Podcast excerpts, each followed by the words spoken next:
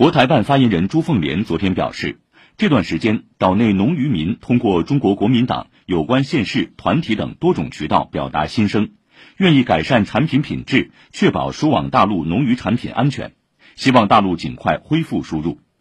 我们愿与岛内有关方面共同努力，为恢复台湾农渔产品输入大陆提供帮助。二零二一年三月以来，自台输入农渔产品中检出检疫性有害生物、禁用药物等，